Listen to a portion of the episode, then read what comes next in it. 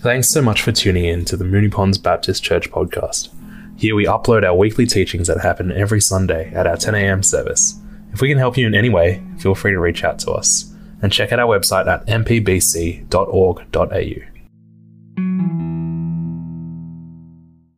Good morning.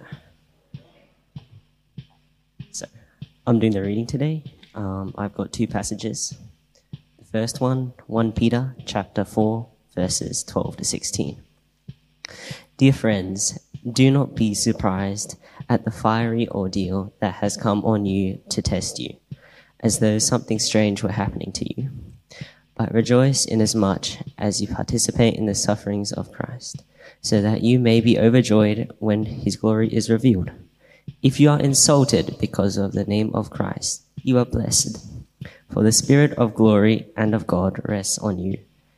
If you suffer, it should not be as a murderer or thief or any other kind of criminal, or even as a meddler. However, if you suffer as a Christian, do not be ashamed, but praise God that you bear that name. The second passage, Matthew chapter 5, verses 10 to 11. Blessed are those who are persecuted because of righteousness, for theirs is the kingdom of Blessed are you when people insult you, persecute you, persecute you, and falsely say all kinds of evil against you because of me. Thank you. Thanks, Micah. Just having a reboot here of our system if you're watching online. Let's pray together. Father, we thank you for your word this morning. Well, it's, uh, it's difficult at times being a follower of Jesus, isn't it? Uh, I, find, I found it is anyway. uh, in fact, when my sister became a Christian in her, in her mid teens, I can actually remember giving her a really hard time for doing that. Uh, we didn't come from a Christian family, and so uh, when she became a Christian, it was quite a statement to all of us. And uh, I remember teasing her and mocking her about her commitment. In fact, I remember causing her to cry one day at the bottom of our driveway by just saying something nasty to her about her new faith. Uh, you know, there was um, the strange thing is that there was actually nothing to dislike about my sister uh, and her new faith, uh, her becoming a follower of Jesus. She was, she was actually enthusiastic without, uh, without being fanatical. She was motivated to share her experience without being a salesperson. And her life had definitely changed. Prior to becoming a follower of Jesus, she was regularly quite nasty to me, which of course I never deserved. In fact, once while her friends were over at her house, she offered me a cup of cordial. And I thought that uh, that was very kind of her, if not unusual. I remember sitting down and, and drinking that glass of cordial in front of her and her friends while they looked on in subdued silence. Once I had finished the glass of cordial, my sister declared to me, as she and her friends ran out of the room, that she'd made the cordial with water from the toilet. So when my sister became a follower of Jesus, her life changed, and her attitude and her behavior towards me changed. And I was very thankful for that, I can tell you. But despite that change, I hassled her, I ridiculed her, I openly mocked her about her new faith. And the only reason I could see that I did that was because, um, because her new life confronted mine. She, it confronted me about my life. You see, she'd changed, but I hadn't. Perhaps you've experienced similar attitudes towards you for being a Christian. May, may include ridicule, mocking, Maybe you felt that you've been dealt, dealt with unfairly at times. It may, it may also have made you then reluctant to share your faith with others or to, to even mention to other people that you're a Christian at school or at work or in a sporting club. A couple of years ago, when uh, Wendy and I uh, just moved into the area where we live, I won't mention the suburb because we're online. But uh, we went for Christmas drinks at the Community Association in that suburb. And uh, while I was there, I got talking to a woman. And, uh, you know, it was just a casual sort of conversation. Then she asked me what I did. And I said, Oh, well, I, I'm actually a lecturer at a, uh, in intercultural studies at, a, at the Baptist Theological College. Oh, it was like I'd lit a firework. And then, so for the next 15 minutes, she basically told me very frankly why she hated the church and, uh, and how shocking it was that I was actually a Christian in this day and age. And I'd only met her for the first time that night. And so these sorts of conversations, they can actually leave you a bit like a smouldering wreck, can't they? And also, they can actually make you reluctant to, uh, to mention again to anyone that you're a Christian in case you get that same sort of response again. This means that it's common for people these days to be anonymous Christians at school and at work. But we may think that being rejected, insulted, or persecuted for being a Christian is only a modern phenomenon, but it's not. In fact, it's actually been an issue for Christians uh, that they face ever since the time of Jesus. In fact, the Apostle Peter tells believers in 1 Peter 4, he says, says, tells them not to be surprised at the fiery trials they're going through, as if something strange were happening to them. You see? It was something that was happening back then as well. And so the trials that Peter's talking about, they can include pushback, insults, unfair treatment. They can even include violence and imprisonment due to following Jesus, as we know and we hear from people in other countries. A word that's commonly used to describe that sort of treatment in the Bible is the word persecution, uh, which may, for us, sound a bit extreme. But there are many sort of shapes and sizes to that. And so it can involve ridicule by family and friends. It can involve avoiding you, people avoiding you, not including you, not inviting you to activities, uh, and it can also include perhaps being overlooked for promotion, while others have experienced imprisonment, torture, and even death for publicly stating that they followed Jesus. And so today, Jesus has, has actually something to say to us about rejection, suffering, and persecution in the last beatitude that we're looking at this, uh, this week, which says, Blessed are those who are persecuted because of righteousness, for theirs is the kingdom of heaven. And so, at first glance, this beatitude uh, is a bit of a surprise, isn't it?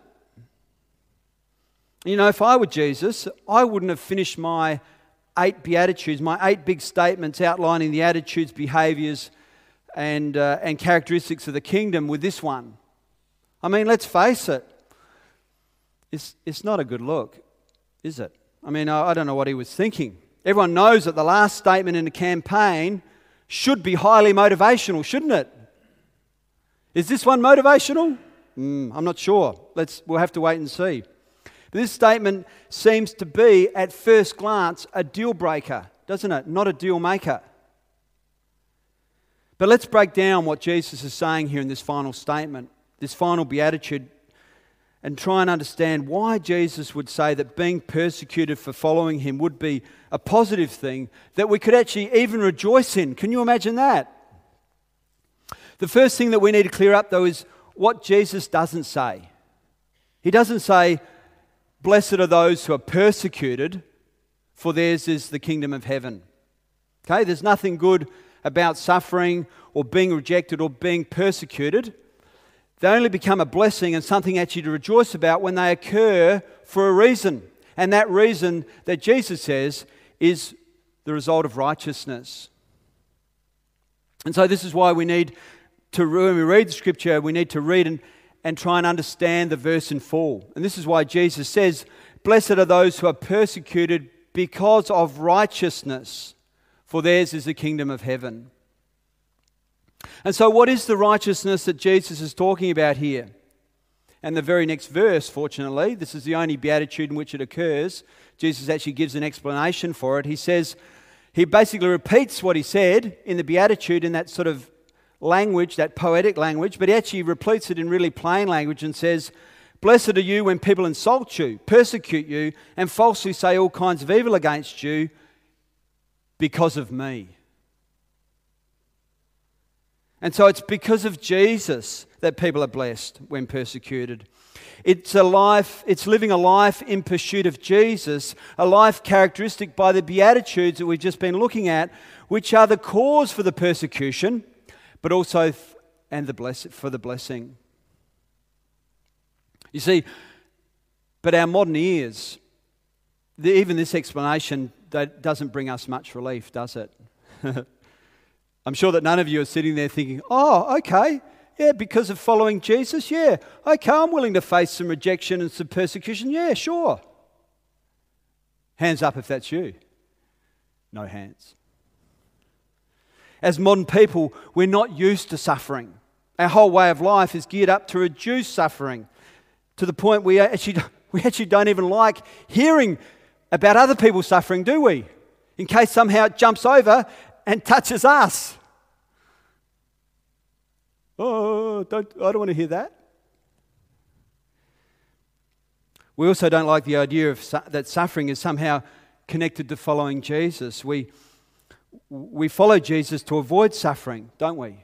We, we uh, instead we want what we want is we want God to reduce our suffering. We want God to increase our wealth, to give us good health, to give us what we desire. But here in this beatitude and many other parts of the Bible, suffering, rejection, and persecution are actually said to be part and parcel of following Jesus.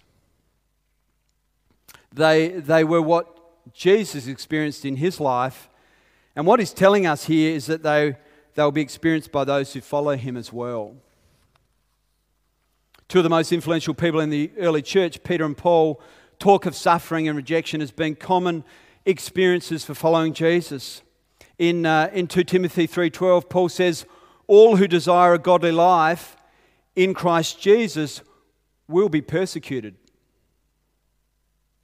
Peter says in 1 Peter 4, Dear friends, do not be surprised at the fiery ordeal that has come on you to test you as though, as though something strange were happening to you. But Jesus' phrase about suffering because of me needs also to be clarified, doesn't it? Because we don't want to go off on a tangent there and think, well, you know, that means I can do whatever I want as a Christian. You see, Jesus doesn't mean that it is blessed to be rejected or persecuted for being an obnoxious Christian or for being a raving religious fanatic or for being a Bible basher to your neighbours. Instead, Jesus' phrase, because of me, means, means having Jesus' attitudes, Jesus' values, seeking Jesus' goals to be fulfilled. And so this then goes to the very heart of what it means to be a follower of Jesus and to be a Christian. You see, what is it that distinguishes you as a Christian? What is it? Is it your morals? Is it that you don't get drunk? Is it that you don't tell lies or don't swear except for when you bash your thumb like I do? No, because there are other people, other people in other religions who actually do all that in a much better way than we do. I can tell you that.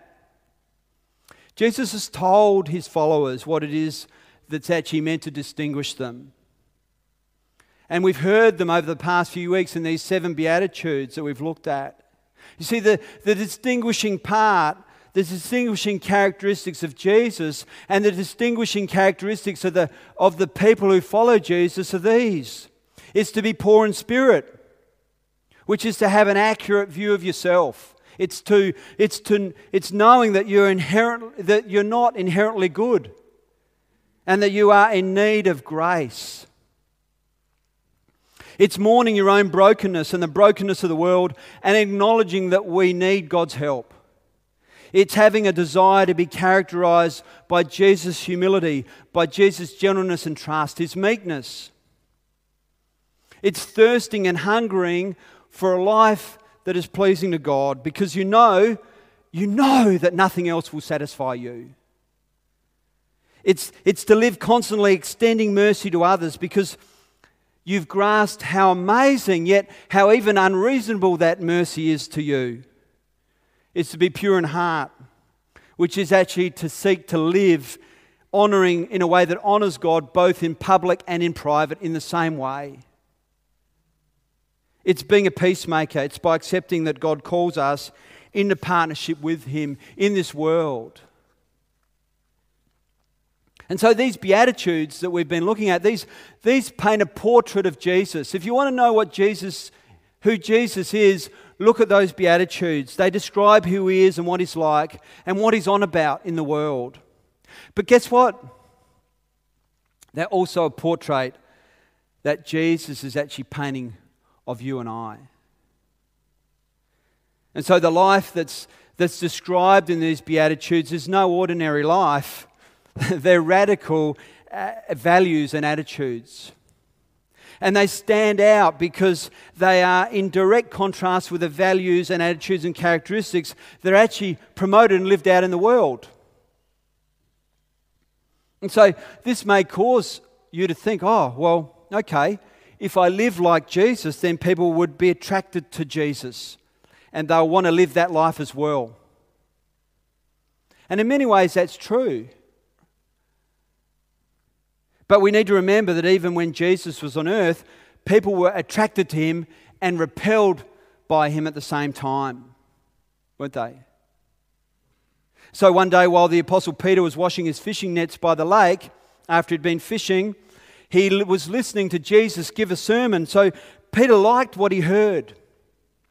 But at the end of the sermon, Jesus asked Peter to take his boat out into the deep water and to put down his nets again. But guess what? Peter had been fishing all night and he was really tired. And he'd fished all night and hadn't caught a single fish. But it was hard. It's hard to refuse Jesus. So he did what he was asked to do. And he got in his boat and he pushed out into deep water and he let down his nets. And the moment he did that, his nets were filled miraculously with these fish. And Peter was shocked and amazed by this. And he hauled, as he hauled them in, he was confronted by what Jesus had done. He was confronted by who Jesus was and is. And so when he got, got back to shore, he then came back to shore and he threw himself at Jesus' feet and told him to go away from him because he was a sinful man. Why did Jesus do that? Or why did, uh, why did Peter do that, rather? Why didn't he just come up to Jesus grinning and say, Oh, yeah, yeah, I'll sign, I'll sign here, I'll sign up to follow you? He, he told Jesus to go away from him because he was confronted by Jesus' life. The more Peter saw of Jesus, the more he was confronted by him. And this led him to want to push Jesus away. And so, this is also what happens today when people encounter Jesus in you. When, when, they, when people see you pursuing Jesus, seeking to live a life that's pleasing to God, they'll be attracted by that, but they'll also be confronted at the same time because it raises questions about their own life.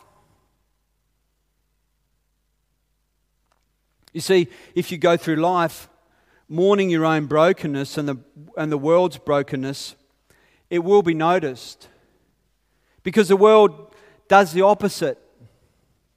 At school, university, work, People, waste, people boast about things. They boast about how wasted they got on the weekend and how they scored and how they got laid at such and such a club. I remember when I was an apprentice electrician, I can remember a tradesman coming up to sitting down with me at the pub one day because they used to go to the pub after work on a Thursday night. And he said to me, Dix, he said, I don't trust anyone who doesn't drink. I mean, what does that mean? It makes no sense. But a life lived in pursuit of Jesus is confronting the people who are living a life in pursuit of other things. If you pursue self control, then your life will speak against excess in eating, drinking, and sex. If you seek to live simply with contentment, your life will be a challenge. It will challenge greed. If you practice humility, your life will highlight the pride in others. If you seek to show compassion and be merciful where it's not deserved, you'll, you'll, you'll actually expose the intolerance of others. And if you're spiritually minded, you will highlight the shallowness of those who think that, that, that, that, that all there is in life is earth and bread. A life lived in pursuit of Jesus is meant to make a difference in your life. If, you, if Jesus doesn't impact your life, if actually no one notices that you are different because you follow Jesus, then you actually need to ask yourself a really hard question Am I really pursuing Jesus? And that's the question I ask you today. Are you pursuing Jesus? Are you seeking to live a life that is pleasing to God? You see, you're not made to drift through life as an unrecognizable Christian. Just as in life you can't take two paths, you, could, you can't also follow Jesus and follow the patterns of the world at the same time. You see, if you do that, you'll always feel compromised. You'll always, you'll never be happy and content. The rejection, suffering, and persecution that you'll experience, you'll, you'll experience from following Jesus, they're real. I'm not going to sugarcoat that this morning. There's no getting around that. And Jesus is not pulling any punches this morning in this beatitude. It can actually even, even lead to imprisonment and death.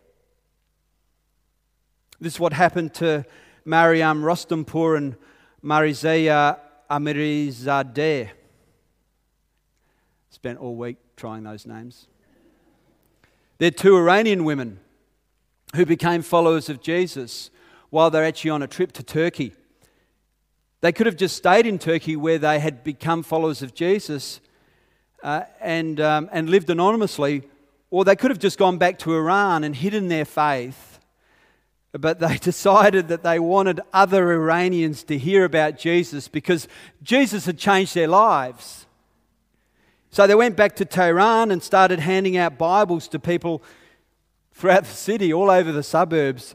And eventually they were arrested and they were jailed for nine months for doing that. And so the prison that they were put in was notorious for people being raped and, uh, and uh, for violence against inmates. And in their time in prison, they were threatened and with torture and execution because they wouldn't denounce their faith in Jesus as Lord. But even in prison, that didn't slow them down. they chose to pursue Jesus, and so they took, talked to other inmates about the hope and the joy and the peace they had in Him and the promise that they knew was for them that was coming in the next life. You see, Jesus outweighed any suffering that they were experiencing at that time, even while they were in prison. Friends, these women knew that there is nothing more valuable than a relationship with Jesus. For them, Jesus was worth everything, even persecution, rejection, and hardship. And so Jesus likens following him to or, or entering into the kingdom as his kingdom, in, under his reign and rule. He, he, he likens it to finding treasure in a field that once discovered causes you to do everything you can to obtain that field so you can get the treasure. You see, you pull out every stopper, you go to, through incredible hardship and suffering to have that treasure, to have Jesus in your life. And once, you, once you've gained Jesus in your life, then you do everything you possibly can all over again so that others will experience that as well. Because the treasure is so valuable. Friends, is following Jesus like finding treasure in a field for you? That you would do everything in your power to obtain it and to enable other people to encounter it as well? But notice what else Jesus says here in this beatitude. He doesn't just say that we'll be blessed if we are persecuted for living a life that is pleasing to Him. Jesus always just takes it one step further, doesn't he? He ramps it up and he tells people to rejoice when they are insulted and when people are, act badly towards them because he says that the persecution reveals, it actually, brings out, it reveals the genuineness of discipleship. Peter says this in 1 Peter 4, he says, If you're insulted because of the name of Christ, you are blessed for the Spirit of glory and of God rests on you. You see, the worst thing that can happen to you is not being rejected or being insulted or even treated harshly for following Jesus, for pursuing Jesus. The worst thing that can happen is if your life doesn't raise any questions at all for anyone. Because that would mean that there's nothing of Jesus shining in you. But rejection, insults, persecution, are not the last word on the matter either. You see, you don't know what's going on in people's lives when they actually reject you and insult you for pursuing Jesus. Because, as I mentioned already, people are both attracted and repelled when they see someone who is seeking to live a life that is pleasing to God. You see, I pushed back against my sister's faith for a whole year. I teased her, I ridiculed her, I mocked her, I did this because I was annoyed that she had found something that really energized her, that she had discovered something that had given her meaning and direction and values.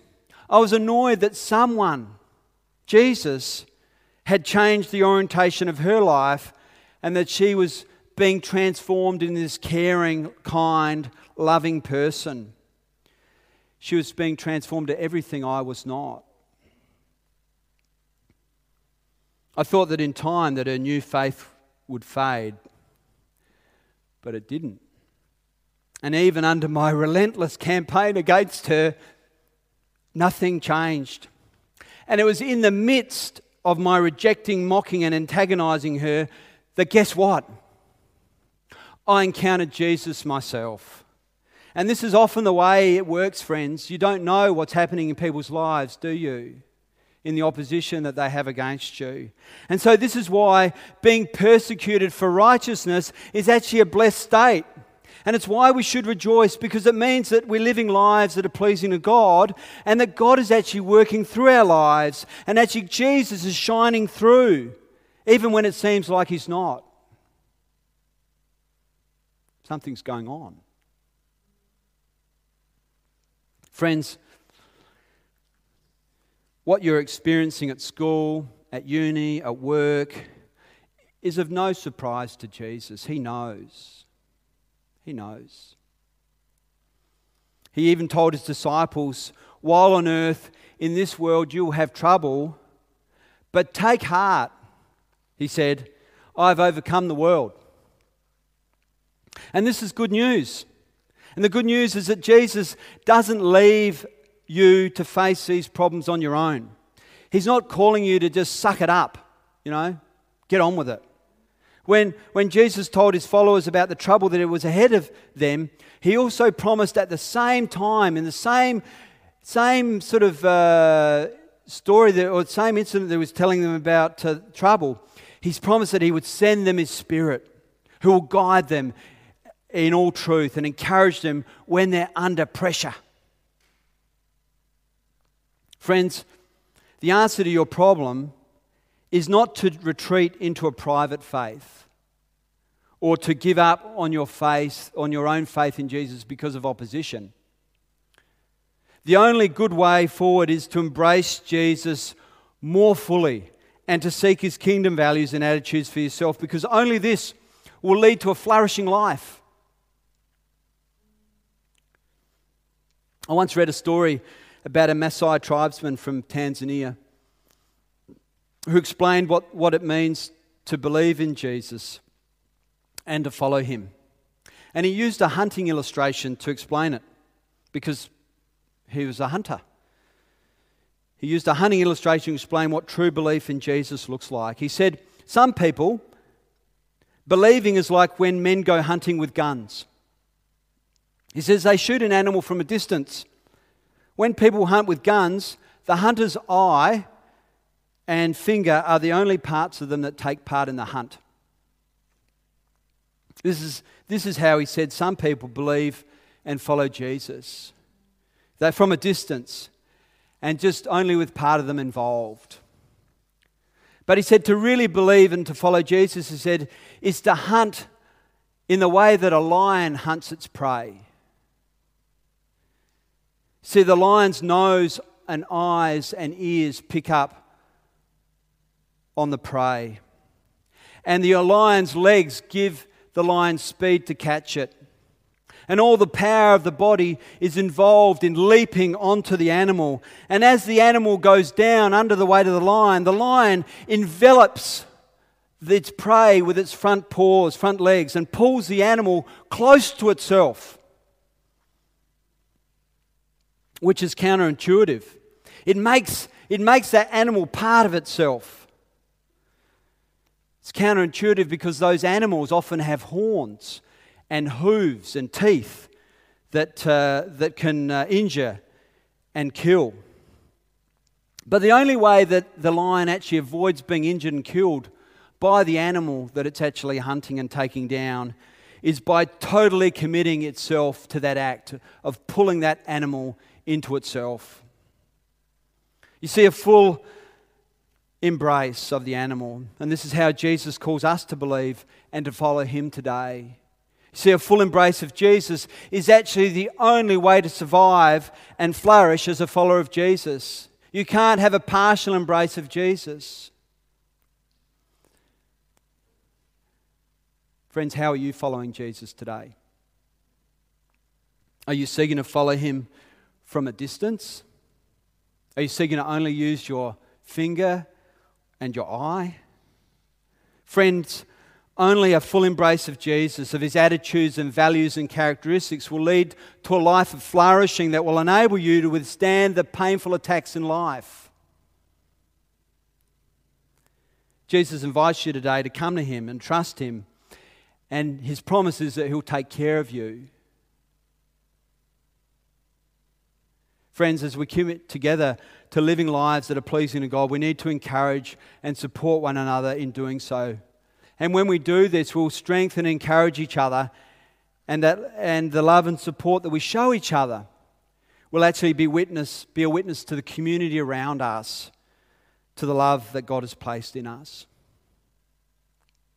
as the band comes up to, uh, to play the final song, I want to encourage you today that there's nothing better than Jesus and that following and following him and seeking to live a life that is pleasing to him it's actually worth every rejection, every insult, every hardship.